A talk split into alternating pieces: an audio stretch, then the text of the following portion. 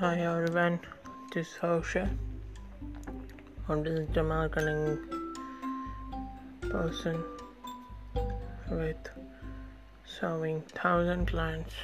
And here to tell you some important tips about digital marketing, who should do, who should not do, why you should opt this as a career, why you shouldn't opt it, are you fit for it, are you not fit for it these are some basic parameters for which we have to start. And really we have to do it. So listen me. That's uh,